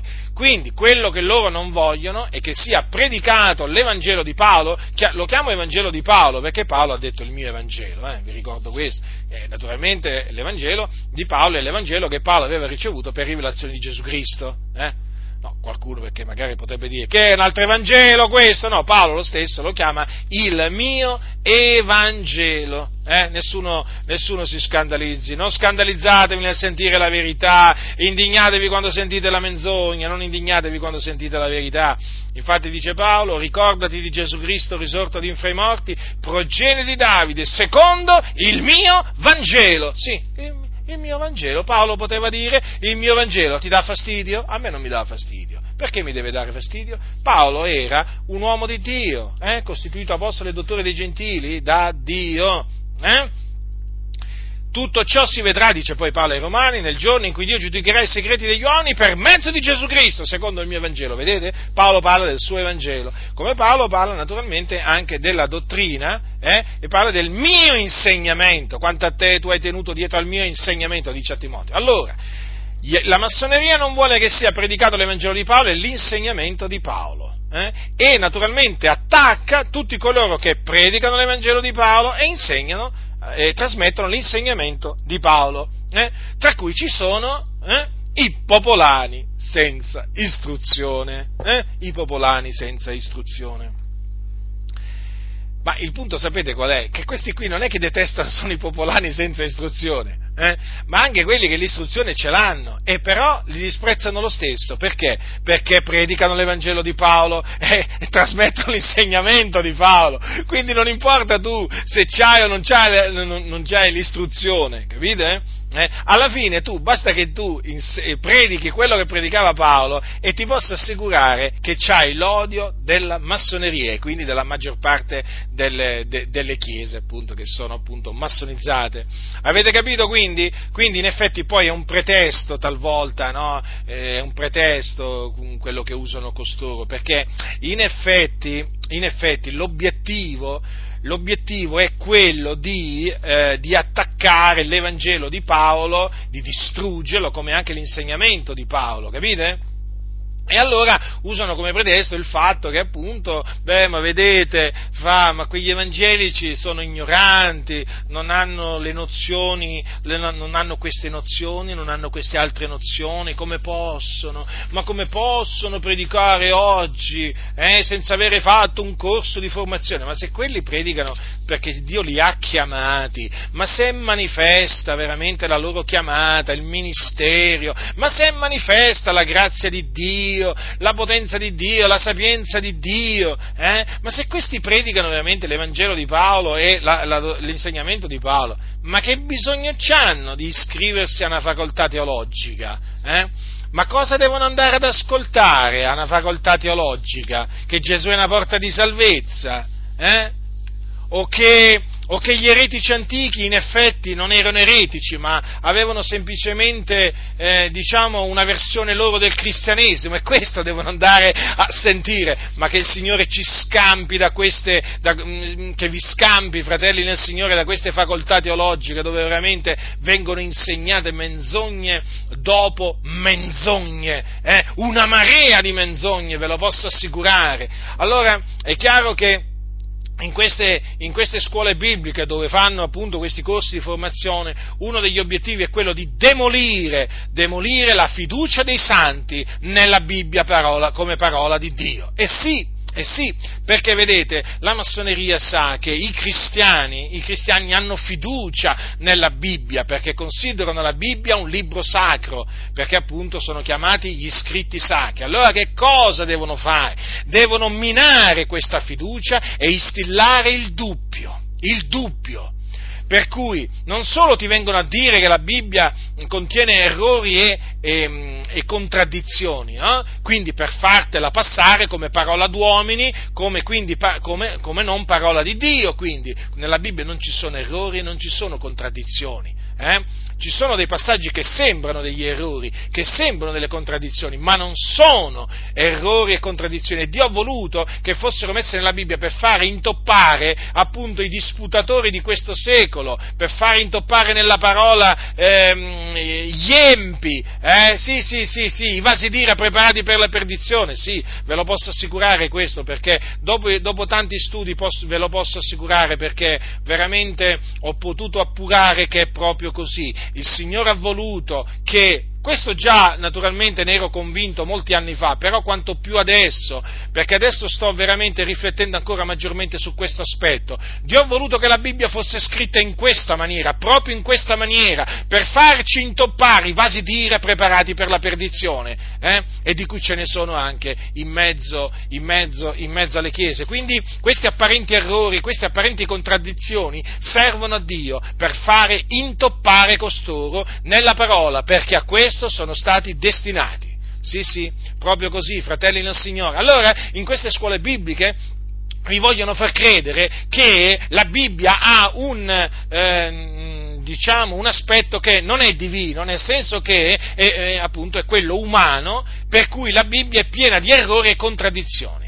Non solo, vi vogliono anche far credere che quello che era valido per duemila anni fa non è più valido oggi. In virtù di che cosa? In virtù di certe scoperte scientifiche, per esempio. Per cui la creazione, facciamo un esempio, eh? tu non la puoi più intendere in maniera letterale, i sei giorni della creazione non li puoi più intendere in maniera letterale, perché? Perché quei sei giorni mm, non sono altro che ere geologiche. Capite? Capite?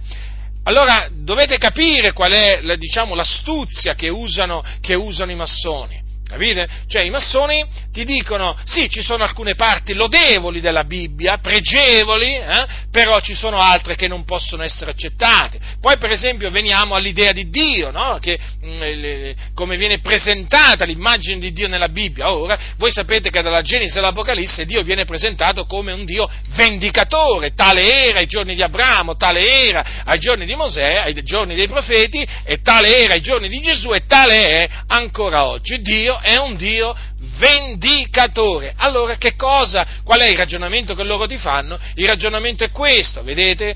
Eh, I profeti parlano di un Dio vendicatore perché avevano un'idea pagana di Dio avevano quindi un'idea sbagliata di Dio, quindi questo significa che quando parlavano delle vendette di Dio non erano ispirati da Dio e quindi cade l'ispirazione della Sacra Scrittura perché appunto loro hanno come obiettivo quello di farti rigettare l'ispirazione verbale plenaria della Sacra Scrittura. Eh? E quindi come ti presentano la cosa? Ti presentano la cosa in questa maniera, ti dicono così, più o meno ti dicono così, vedi, il volto del vero Dio ce l'ha presentato Gesù, non Mosè, non Isaia. Che cosa significa?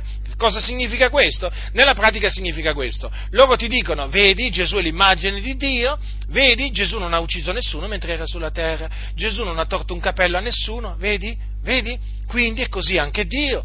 Dio non, fa, non, non, colpisce nessuno con le malattie, non manda terremoti, sì, ma questi si sono dimenticati che dopo che Gesù eh, fu glorificato, eh, eh, disse che avrebbe messo a morte i figli di Jezebel. Hm?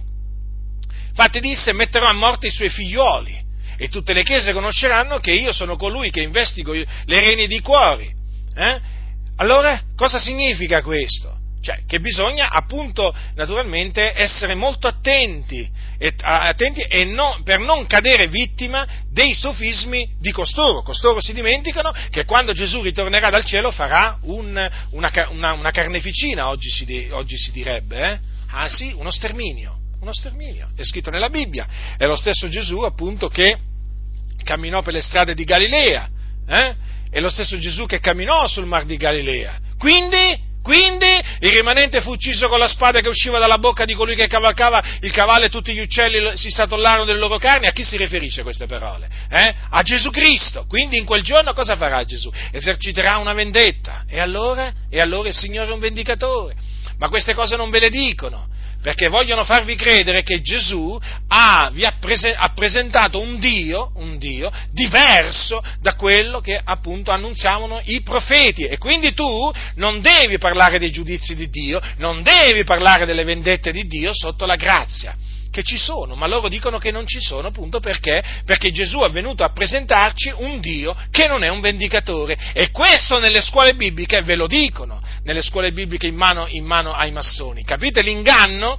Quindi in questa maniera viene annullata praticamente l'ispirazione verbale plenaria della scrittura, in particolare degli scritti, eh, delle scritture profetiche, per esempio di Isaia, eh, di Geremia e così via. E certo, perché quegli uomini non parlarono sospinti dallo Spirito Santo da parte di Dio, no, no, assolutamente no, avevano un'idea pagana di Dio, quindi loro il Dio se lo immaginavano così come l'Eterno degli eserciti, l'Eterno che combatteva a favore di Israele contro i nemici di Israele, l'Eterno che apriva la terra, faceva scendere Core, Datane e Abiram, si immaginavano un Dio che faceva scendere fuoco e zolfo dal cielo per distruggere Sodome e Gomorra, le città circonvicine, si immaginavano un Dio che mandava un diluvio universale, ma no, ma no, ma no, ma non può essere, non può essere Dio, il Dio che è buono, non può essere, non può essere così. Vedete, Gesù, e Gesù ce l'ha presentato in maniera completamente diversa, che è falso, è falso, perché Gesù ha annunziato lo stesso Dio che annunziò Mosè e che annunziarono i profeti. Leggete attentamente Matteo, Marco, Luca e Giovanni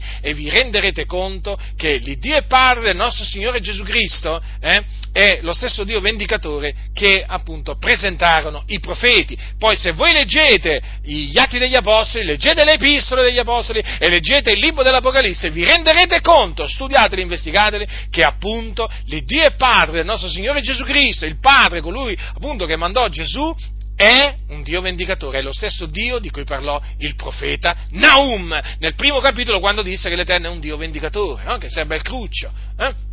E allora non è cambiato, ma in queste scuole bibliche vi vogliono fare credere, vi vogliono fare credere appunto che i profeti non parlarono sospinti dallo Spirito Santo perché vogliono annullare l'ispirazione verbale e plenaria della Sacra Scrittura. Vi ho fatto veramente un, un, diciamo, un resoconto veloce, succinto eh, di quello che vogliono e che stanno inculcando nelle, nelle scuole bibliche, no? in questi corsi di formazione, eh? in, queste, in, queste, in queste lezioni religioni, poi sul, sul, peccato, guardate fratelli nel Signore, qui nelle scuole bibliche ormai il peccato è come se non esistesse più, non esistesse più, ma vi dico, oramai l'omosessualità è considerato un comportamento alternativo, eh? una scelta legittima che fa l'uomo, ma fi- o una donna sia omosessuale, figuratevi che ti metti a condannare l'omosessualità. Ma quando mai? Ma quando mai? Non devi farlo, non puoi condannare la fornicazione, l'adulterio, non puoi condannare il ladrocinio, non puoi condannare il dire menzogne, non puoi condannare l'occultismo, lo spiritismo, non puoi condannare la massoneria, e ci mancherebbe altro che ti metti a condannare la massoneria dopo che vai alla, alla scuola biblica governata dalla massoneria. Quando mai? La massoneria? No, la massoneria è come se non esistesse. No, non è un un pericolo per la Chiesa, ma figurati. No, sai, fratello, ti dico nella scuola biblica, la massoneria, ma quella è un'istituzione, sai, che è a favore della libertà religiosa, eh? È stata la massoneria che ha contribuito all'unità d'Italia, questo è vero, eh? dietro l'unità d'Italia c'è la massoneria, no? No, ti dicono, la massoneria è per la Chiesa, fratello, non è contro la Chiesa, ma tu lo sai questo, ma tu lo sai quell'altro, poi ti dicono, ma tu lo sai quanti pastori, quanti pastori protestanti ci sono stati nel, corso degli anni che sono stati massoni, ma guarda, quello dice, ignorante naturalmente, eh? Ignorante perché non conosce la massoneria, eh? ma come, pastori massoni? Ma sì, fratello, si può essere cristiani e massoni. Ah, ah, si può essere cristiani e massoni. Ah, è come dire che si può essere praticamente adoratore di Dio e adoratore di Satana, perché i massoni adorano qualcuno che non è l'Iddio di Israele, che non è il Padre del nostro Signore Gesù Cristo, ma è un certo grande architetto dell'universo, il Gado. Oh? Il Gado, chi è il Gado? Ma il Gado loro dicono, i massoni, che non è l'Iddio di Israele, ed è vero questo, eh? Ma allora chi è? Chi è colui eh? Eh, nel nome del quale aprono i lavori nelle logge massoniche? Eh? Chi è colui eh, a cui rivolgono la gloria, a cui danno la gloria perché dicono alla gloria del grande architetto dell'universo? Se non è l'Iddio di Israele, chi è? È Satana e quindi non si può essere cristiani e massoni. Ma nelle scuole bibliche massonizzate ti dicono: Ma sai, ci sono stati dei pastori teologi massoni anche famosi, battisti, metodisti, presbiteriani, anglicani, eh? Fra poco diranno anche pentecostali, eh?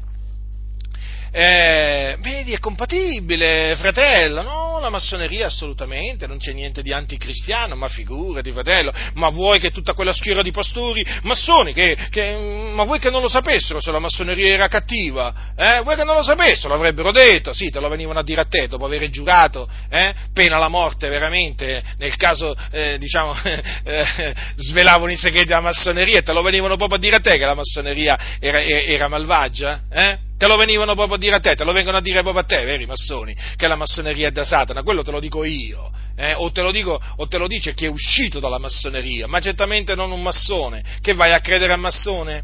Eh? Tu vai a chiedere a un massone se la massoneria è buona, è come chiedere all'osta se, se, il, se il, vino è buono, no? Che ragionamento è?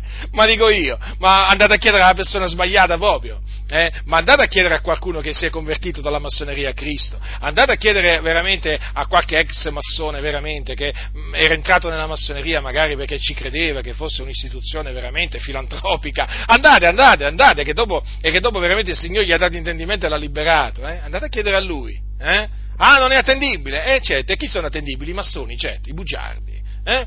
Quelli che hanno, hanno, giurato di dire menzogne diventano attendibili oggi per la Chiesa. Allora, nelle scuole bibliche, per, diciamo, per essere per, diciamo, per essere più concisi possibili, vi, vi, naturalmente trasmettono anche il rispetto per la massoneria e quindi la compatibilità tra cristianesimo e massoneria, cosa che non esiste perché, vi ripeto, la massoneria dà gloria a Satana, opera appunto da parte, da parte di Satana. Quindi, eh, qual è il motivo per cui alla fine eh, vengono disprezzati i popolani senza istruzione? Hm? Perché appunto ubbidiscono a Dio, ubbidiscono a Dio e trasmettono la parola di Dio che appunto la massoneria odia. odia.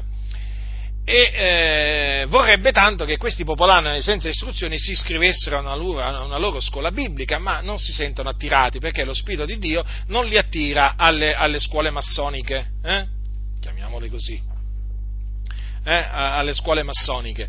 E allora naturalmente eh, si sbizzarriscono, no? eh, si, stanno, si, stanno, prodigando nel cercare di denigrarli in tutte le maniere, eh? eh e certo perché loro non, sono, non hanno, non hanno un, un, curriculum studiorum, ehm, eh, non hanno eh, non hanno quella preparazione culturale eh, che dovrebbero avere per far, figura, per far, fare bella figura alla Chiesa evangelica, ma io vorrei dire più che alla Chiesa evangelica, alla massoneria eh, che controlla molte chiese, molte chiese evangeliche.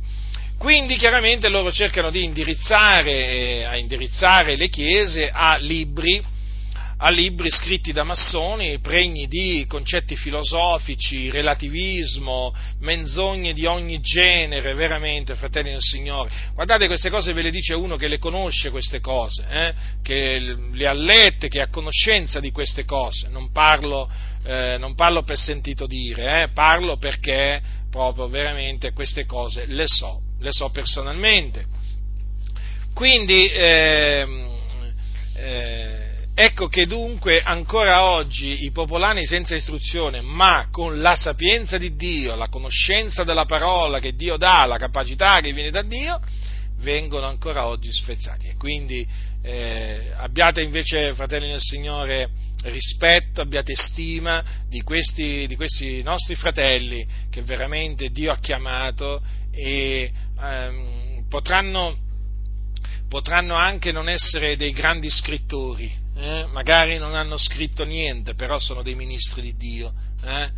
Eh, magari come, non sanno tenere la penna in mano, eh, come dicono alcuni, però sanno tenere alta la parola della vita, la tengono alta in mezzo a questo mondo di tenebre e, e, il fatto è che la massoneria non vuole che la parola della vita sia tenuta in alto, no? deve essere tenuta in basso, anzi deve essere nascosta, deve essere tenuta nascosta, perché la parola della vita è l'Evangelo della grazia di Dio, fratelli del Signore, eh, che affranca il peccatore dal, dal, peccato, che libera veramente, che salva, che salva gli uomini, salva gli uomini dall'ira, dall'ira a venire, l'Evangelo, l'Evangelo di Cristo. Ecco perché si sente sempre meno predicare no, Cristo è Lui crocifisso, la risurrezione di Cristo, la salvezza in Cristo. Ecco perché non si sente predicare il ravvedimento, ma perché oramai la maggior parte dei pastori, fratelli, sono stati massonizzati, eh, hanno frequentato scuole bibliche, facoltà teologiche dove veramente li hanno imbottiti praticamente di principi massonici. Loro magari non se ne rendono nemmeno conto alcuni, ma tant'è, sono principi massonici. Capite? Ecco dunque perché la massoneria spinge, spinge, spinge affinché i giovani si iscrivino a queste scuole bibliche perché sono sotto il suo controllo e una volta che sono lì li formano li formano loro, capite? Gli fanno prendere la forma, la forma della squadra del compasso. Avete capito cosa significa? Gli fanno prendere la forma della squadra del compasso, praticamente li massonizzano. Poi certamente ci saranno quelli che saranno avvicinati, se vedono che hanno proprio un, um, voglio dire, un atteggiamento proprio massonico, un pensiero massonico, verranno avvicinati proprio da massoni eh, e che gli proporranno di entrare proprio in una loggia e quindi saranno affiliati. Quindi eh, c'è anche questo, perché essendo che lì ci sono professori massoni, è chiaro che poi il professore massone, nel momento in cui vede qualcuno che è un, potenzialmente un massone, gli si avvicina e gli comincia a fare la proposta di entrare nella massoneria. Tanto la massoneria è buona, figurati. Eh? Ci sono stati eminenti pastori valdesi, presbiteriani, loro ti presentano sempre così le cose, no? Ah, ma sai, c'è una lunga tradizione di pastori protestanti nella massoneria. Entra anche tu, entra anche tu, fratello, così entri a far parte di questa famiglia universale state lontano dalla massoneria come, come veramente da un, da un, cobra, da un cobra, state lontano, ai massoni li dovete riprendere ammonire veramente nel nome del Signore Gesù e turargli la bocca per tutte le menzogne che dicono. Non vi mettete con i massoni, non assimilate i loro principi nella maniera più assoluta, fratelli nel Signore. Dunque, vi dicevo prima, stimate i fratelli che sono popolani senza istruzione, ma che veramente hanno la sapienza di Dio, la conoscenza, la capacità che viene da Dio, eh, ripieni di Spirito Santo, che veramente con cui la, c'è la grazia di Dio. Stimateli, abbiate stima di questi uomini veramente chiamati da Dio. Ricordatevi di Pietro e Giovanni, fratelli, ricordatevi di Pietro e Giovanni. Quando sentite questi massoni disprezzare eh, i popolani senza istruzione di oggi, ricordatevi sempre di Pietro e Giovanni, eh? ricordatevi sempre, sempre, di loro. Quindi ho voluto, ho voluto fare questa mia predicazione perché ho ritenuto giusto veramente difendere, difendere questi nostri fratelli dagli attacchi eh, micidiali, diabolici, eh, spregevoli di questi personaggi che si aggirano per le chiese evangeliche, eh, che, che, che, veramente vengono stimati quando sono degli empi, eh, quando sono degli empi che non conoscono il Dio, che disprezzano Dio e ce ne sono un po', po' veramente, un po' dappertutto. E non sopporto, non sopporto che gli uomini di Dio eh, siano veramente disprezzati da questi servi di Satana, eh, che sono in mezzo alle chiese per distruggere, distruggere le chiese eh, e anche per distruggere la credibilità degli uomini di Dio, eh, e lo fanno con le loro denigrazioni, i loro scherni, le loro menzogne. Quindi siate vigilanti, fratelli nel Signore, i tempi sono difficili, eh? c'è una guerra in atto, è una guerra spirituale, ricordatevi, non è una guerra contro carne e sangue, è una guerra contro il diavolo ma noi ringraziamo Dio che siamo dalla parte dei vincitori, siamo più che vincitori in virtù di colui che ci ha amati, perché noi siamo in Cristo Gesù che ha vinto il mondo. Quindi non temete i massoni, non temete la massoneria, smascherateli, smascherate la massoneria eh, e opponetevi, opponetevi al disprezzo eh, che costoro veramente rivolgono. Eh, questi cosiddetti intellettuali evangelici, opponetevi al disprezzo che hanno seminato in questi anni mh, mm, e che continuano a seminare verso quei fratelli veramente che non hanno studi o pochissimi studi, eh? Eh, però, però, che sono veramente eh, dei servi di Dio che, eh, a cui veramente il Signore ha dato, ha dato veramente ha dato dei doni, no? ha dato delle capacità eh? e i loro titoli, eh? disprezzate i loro titoli, questi titoli di cui loro si vantano, eh? come si vantano di questi titoli, di questi studi che hanno fatto. Ce ne facciamo niente dei loro titoli dei loro studi. Con questo non voglio dire che non sia utile studiare il greco, l'ebraico, perché certo uno si deve tradurre la Bibbia, chiaro, deve conoscere il greco, l'ebraico, anche l'aramaico. Eh?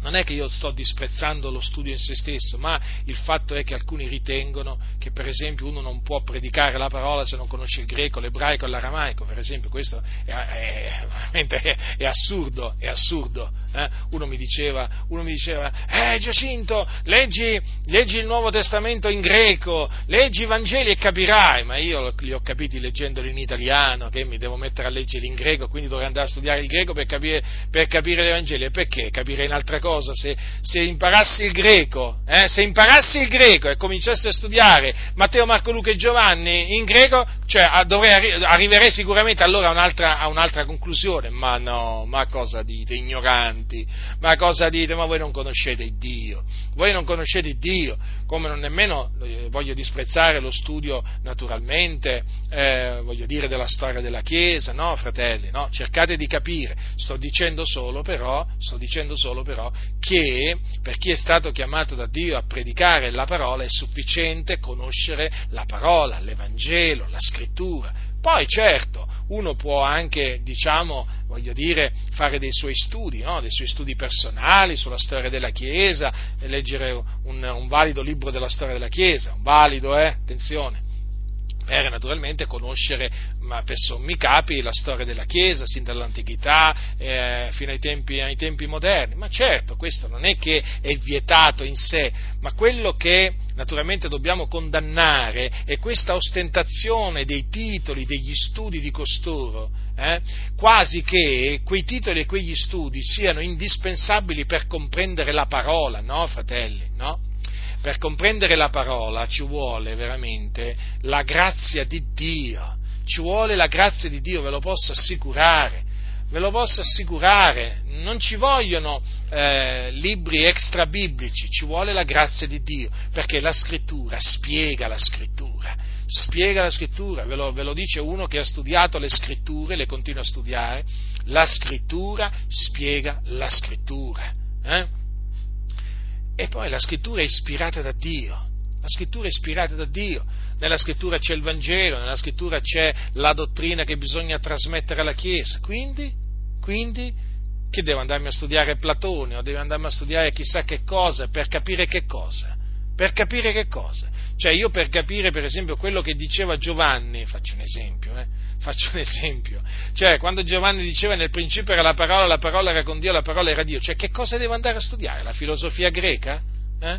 Che cosa devo andare a studiare? La filosofia greca? Eh? Per capire cos'è il logos, in quel, in quel caso la parola, eh, la parola, è il logos, eh? cioè attenzione perché questi vi vogliono portare, vi vogliono portare a studiare la filosofia, eh? Pensando che voi in questa maniera comprenderete quello che dice la scrittura, non è affatto così. La filosofia è micidiale, fratelli del Signore, guardatevi dalla filosofia, altro che, altro che, eh? state molto attenti perché la massoneria si poggia sulla filosofia e eh, diffonde molta filosofia, molti concetti filosofici, che poi sono quelli che hanno, eh, diciamo, contribuito a far nascere le eresie antiche quindi state molto attenti perché dove c'è filosofia, dove ci sono filosofi, ci sono eresie, eh? eresie quindi false, false dottrine. Eh? Quindi non è assolutamente come dicono, come dicono costoro che per, che per, comprendere, la scrittura ho bisogno di studiare libri extrabiblici, non è assolutamente così. Poi tu puoi, puoi approfondire, te lo ripeto, a livello storico, certamente la storia della Chiesa, sicuramente lo puoi fare, però ricordati questo, la Bibbia spiega la Bibbia, eh? la Bibbia spiega la Bibbia, ricordati degli Apostoli, ricordati degli Apostoli, degli Apostoli del Signore, quello che predicavano e quello che insegnavano.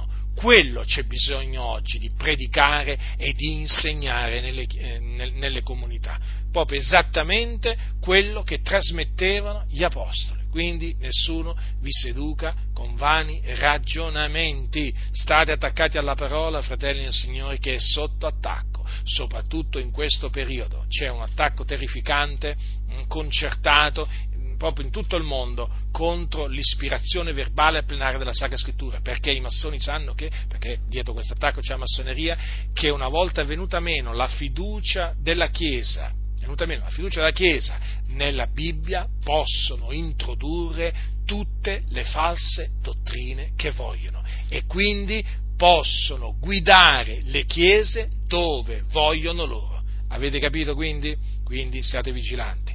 La grazia del Signore nostro Gesù Cristo sia con tutti coloro che lo amano con purità incorrotta.